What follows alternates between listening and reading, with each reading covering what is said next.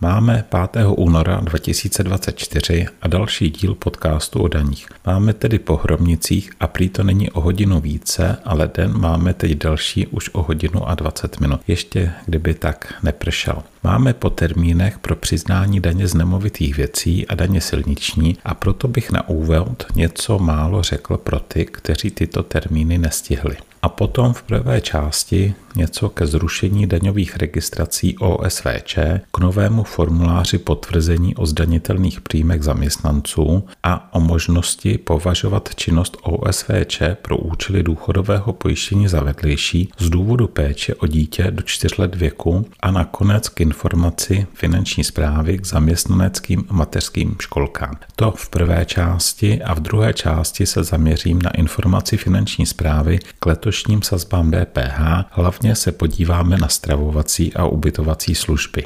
Toleranční lhůta pěti pracovních dnů pro bezsankční podání daňového přiznání nám končí teď ve středu 7. února. Pokud nestíháte v této toleranční lhůtě přiznání k daně z nemovitých věcí, tak to obvykle nebude žádná tragédie. Od čtvrtka se sice začne počítat za každý den pokuta za opožděné tvrzení daně, jejíž výše je omezena 5% daňové povinnosti. Pokud by tedy daňová povinnost byla třeba 10 000 korun, tak nemůže pokuta přesáhnout 500 korun. No a vzhledem k tomu, že pokuta nedosahující výše 1 000 korun se nepředepisuje, tak pokud daňová povinnost nedosahuje 20 000 korun, tak pokuta za opožděné tvrzení daně nehrozí, ani když dáte přiznání třeba až za dva měsíce. K tomu vás pochopitelně nenabádám, jen abyste se nezhrozili, když zjistíte, že jste nějaké přiznání k daní z nemovitých věcí zapomněli podat. Daň z nemovitých věcí po případě její první splátku máme splatnou na konci května takže tam v případě opožděného podání máme problém jen s pokutou za opožděné tvrzení daně, tedy pokud daň do konce května uhradíme. U daně silniční bychom v případě prodlení museli řešit i úrok za opožděnou úhradu daně, protože silniční daň za loňský rok za rok 2023 měla být uhrazena do konce ledna a počíne čtvrtým kalendářním dnem, tedy již od neděle 4. února, by se počítal úrok z prodlení ve výši 14,75% PA. Při daňové povinnosti 100 000 korun by to tedy bylo něco přes 40 korun denně. Ale i tady platí, že úrok nižší než 1 tisíc korun se nepředpisuje. Tedy při spoždění platby daně silniční ve výši 100 tisíc korun třeba o 20 dnů by se zas tak moc nedělo. Pokud by to bylo 30 denní spoždění, tak to už by bylo přes těch tisíc korun a úrok z prodlení už by se uplatnil. Jednou z méně známých změn, kterou přinesl konsolidační balíček, je zrušení registrace OSVČ k daní z příjmu fyzických osob podávajících daňové přiznání. Toto už automaticky nastalo a můžete si to ověřit v daňové informační schránce příslušné OSVČ. Pokud OSVČ není registrována k DPH, ke srážkové či zálohové dani, tak už nemá daňovou registraci. Nemá tedy daňové identifikační číslo DIČ a nemá například u finančního úřadu registrováno žádné číslo bankovního účtu. Pokud by tedy žádala o vrácení přeplatku na dani, tak může žádat o vrácení na libovolný účet, třeba i na účet třetí osoby. Důležitou oblastí změn pro rok 2024 jsou změny daňové podpory tzv.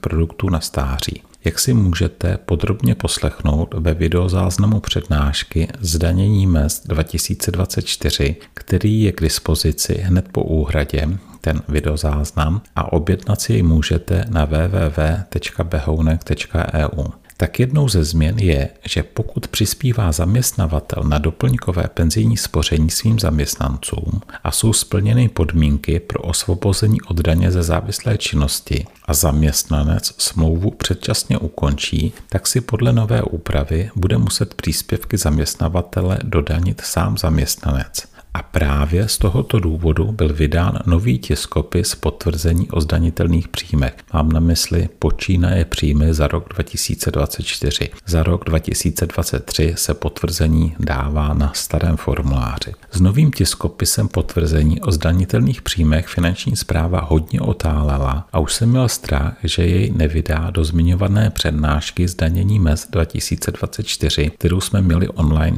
26. ledna. Nakonec jej pár dnů předtím vydali, ale podle mého názoru je ten formulář hodně matoucí. Pokud totiž jde o doplňkové penzijní spoření, tak si při předčasném ukončení bude příspěvky zaměstnavatele zaměstnanec sám dodaňovat jen v případě, kdy se jedná o smlouvu uzavřenou od 1. ledna letošního roku. U smluv uzavřených do konce loňského roku bude dodanění nadále provádět penzijní společnost. Mám na mysli dodanění srážkovou daní. U nových smluv si to bude zaměstnanec dodaňovat sám v daňovém přiznání, dojde-li k předčasnému ukončení smlouvy. No a z tiskopisu potvrzení ten je ovšem nezávazný, tak vůbec není zřejmé, že by se tam příspěvky na staré smlouvy neměly uvádět. Navíc tiskopis obsahuje řádek i pro příspěvky zaměstnavatele na staré penzijní připojištění se státním příspěvkem. Tak to určitě bylo uzavřeno do konce roku 2023 a vůbec nechápu, proč se ve formuláři objevuje. Pokud jde o formuláře, tak si ještě dovolím upozornit, že na stránkách České zprávy sociálního zabezpečení je nový formulář a to prohlášení pro OSVČ, které již nepobírají rodičovský příspěvek, pečují o dítě do 4 let věku a chtějí, aby jejich činnost byla považována za vedlejší. Od letošního roku Již totiž pro zařazení činnosti OSVČ pro účely důchodového pojištění jako činnosti vedlejší není nutné pobírání rodičovského příspěvku.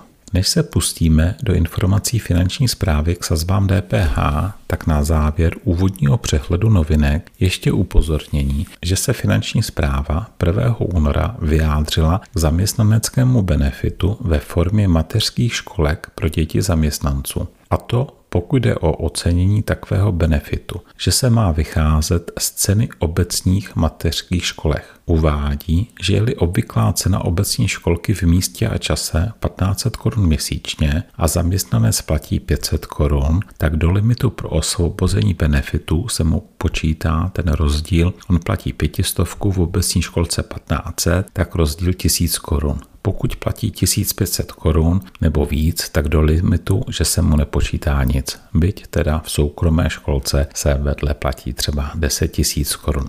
Tak tolik první část a pustíme se do sazeb DPH. Změny sazeb DPH od 1. ledna 2024 jsou nepochybně tím hlavním, k čemu pro letošní rok u daně z přidané hodnoty došlo. Přesto finanční správě trvalo hodně dlouho, než se ke změnám sazeb DPH vyjádřilo. Nejprve to byla informace z 12. ledna pojednávající obecně o změnách sazeb a potom informace z 25. ledna s několika příklady na přechod z loňských na letošní sazby DPH. Pokud byste informace potřebovali a nenašli je na webu finanční zprávy, tak jsou na ně prokliky v článku sazby DPH na www.behounek.eu. Protože první informace neřešila přechod z loňských na letošní sazby, tak jsem v rámci rozšířeného informačního servisu www.behounek.eu připravil také materiál s několika příklady na přechod z loňských na letošní sazby daně. Upozornění na tento materiál je v informaci poskytované zdarma v rámci našeho informačního servisu, kterou jsme rozesílali 22. ledna a je volně k dispozici ke stažení a to i bez registrace na www.behounek.eu lomeno registrace. Upřímně řečeno, čekal jsem od informace finanční zprávy ke změnám sazeb trochu více, zejména když s ní finanční zpráva poměrně otálela. Nicméně rozhodně si podrobné přečtení zasluhuje a já si dovolím upozornit na některé věci, které informace řeší. Jedna kapitola je věnována sazbám daně u podávání nápojů v rámci stravovací služby. Finanční zpráva u meníček vždy zastávala názor, že pokud je o nápoj v jiné sazbě daně, tak nelze uplatnit sazbu daně pro stravovací službu. Tedy mám na mysli od doby, kdy se u stravovacích služeb neuplatňuje základní sazba daně. Jen pro oživení paměti, stravovací služby byly přeřazeny do snížené sazby daně od 1. prosince 2016 v souvislosti s tehdejším zavedením EET pro restaurace. Tehdy to bylo přeřazení do prvé snížené, tedy do 15% sazby daně. Tehdy ještě bylo točené pivo v základní 21% sazby daně. Teď už je tam od 1. ledna letošního roku to točené pivo zase zpátky. No nicméně tehdy se řešilo, když bylo za jednu cenu jídlo s limonádou nebo pivem člověk si mohl vybrat. Že? A už tehdy finanční zpráva zastávala názor, že podávání nápoje představuje i v tomto případě samostatnou službu a že nelze takové meníčko ponechat celé ve snížené sazbě daně, když je v rámci něho podáno pivo. No a tento názor finanční zpráva v letošní informaci potvrzuje. Letos je to ovšem důležitější o to, že rozdělení základu daně na jídlo a pití je podle informace nutné třeba i v případě podávání vody ze šťávou. Poněkud zjemnila finanční zpráva svůj názor na kohoutkovou vodu s citronem. Uvádí, že kohoutkovou vodou, jejíž podávání je ve 12% sazbě daně, je i podávání kohoutkové vody opatřené dekorací a výslovně ta informace uvádí, že se jedná o dekoraci jak na sklenici, tak do sklenice. A jako příklad takové dekorace uvádí mátu či ovoce a také doplnění ledem. Trochu sporné ovšem je, že se nesmí jednat o faktické ochucení. Doufejme však, že malý kousek citronu v tomto světle obstojí, že se nejedná teda o faktické ochucení. Když se tedy vrátíme k polednímu menu, tak poskytnutí kohoutkové vody s trochou citronu spolu s jídlem obstojí celé toto menu ve 12% sazbě daně i z hlediska informace finanční zprávy, o které teď hovořím. Ke kohoutkové vodě bych ještě dodal, že informace jako příklad úpravy kohoutkové vody uvádí sodovku tedy podávání sodovky vyrobené z kohoutkové vody je stejně jako podávání vody ze šťávou nově od letošního roku v základní sazbě daně 21%.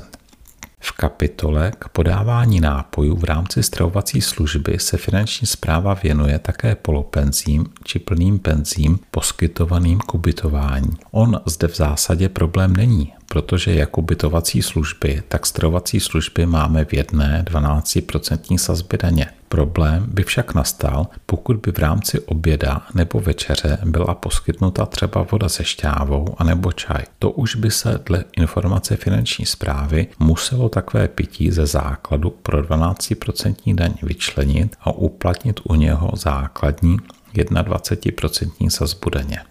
Pokud jde o snídaně, tak s nimi finanční zpráva problém nemá. Tedy mám na mysli situaci, kdy je účtováno ubytování ve 12% sazbě daně a v ceně ubytování je i snídaně a součástí snídaně je pochopitelně i čaj nebo káva a podávání čaje i kávy máme od 1. ledna v základní 21% sazbě daně. Pokud by však byla snídaně účtována samostatně, tak tady má finanční zpráva stejný názor jako u zmiňovaných poledních menu tedy vyčlenit kávu a čaj a uplatnit zde sazbu 21%, nebo pochopitelně uplatnit základní 21% sazbu daně na všechno. Tak tuto variantu asi nechceme. Pokud názor finanční zprávy nezdílíte, a já osobně si myslím, že je při nejmenším sporný, tak bych si dovolil k tomu poznamenat následující. Argument, že je stanovena jedna cena za jídlo a pití dohromady, ten lze sice podpůrně použít, ale sám o sobě neobstojí. Stejně jako neobstojí argument, že zákazník si neobjednává samostatně jídlo a samostatně pití. Lze však argumentovat tím, že káva či čaj v rámci snídaně je vedlejším plněním k plnění hlavnímu, kterým je stravovací služba. Netvrdím, že se vám tento argument podaří obhájit, ale myslím, že šance je zde poměrně velká a mohl bych k tomu možná i pomoci judikát Soudního dvora Evropské unie z konce loňského roku, který se zabýval případem, kdy k předplatnému časopisu byl poskytován poměrně hodnotný dárek ve formě tabletu, mobilu a podobně. a Soudní dvůr Evropské unie potvrdil, že poskytnutí dárku bylo vedlejším plněním k předplatnému časopisu a mělo mít režim DPH pro toto předplatné. Takže to ponechávám na vás a poněkud otevřené. Pořád je o čem přemýšlet. Já však dnes poděkuji za pozornost, pozvu vás na přednášku daně z příjmu 2024, kterou máme online 13. února, nebo lze koupit videozáznam. Popřeji pěkné dny a budu se těšit za dva týdny u dalšího podcastu o daních. Mějte se co možná nejlépe.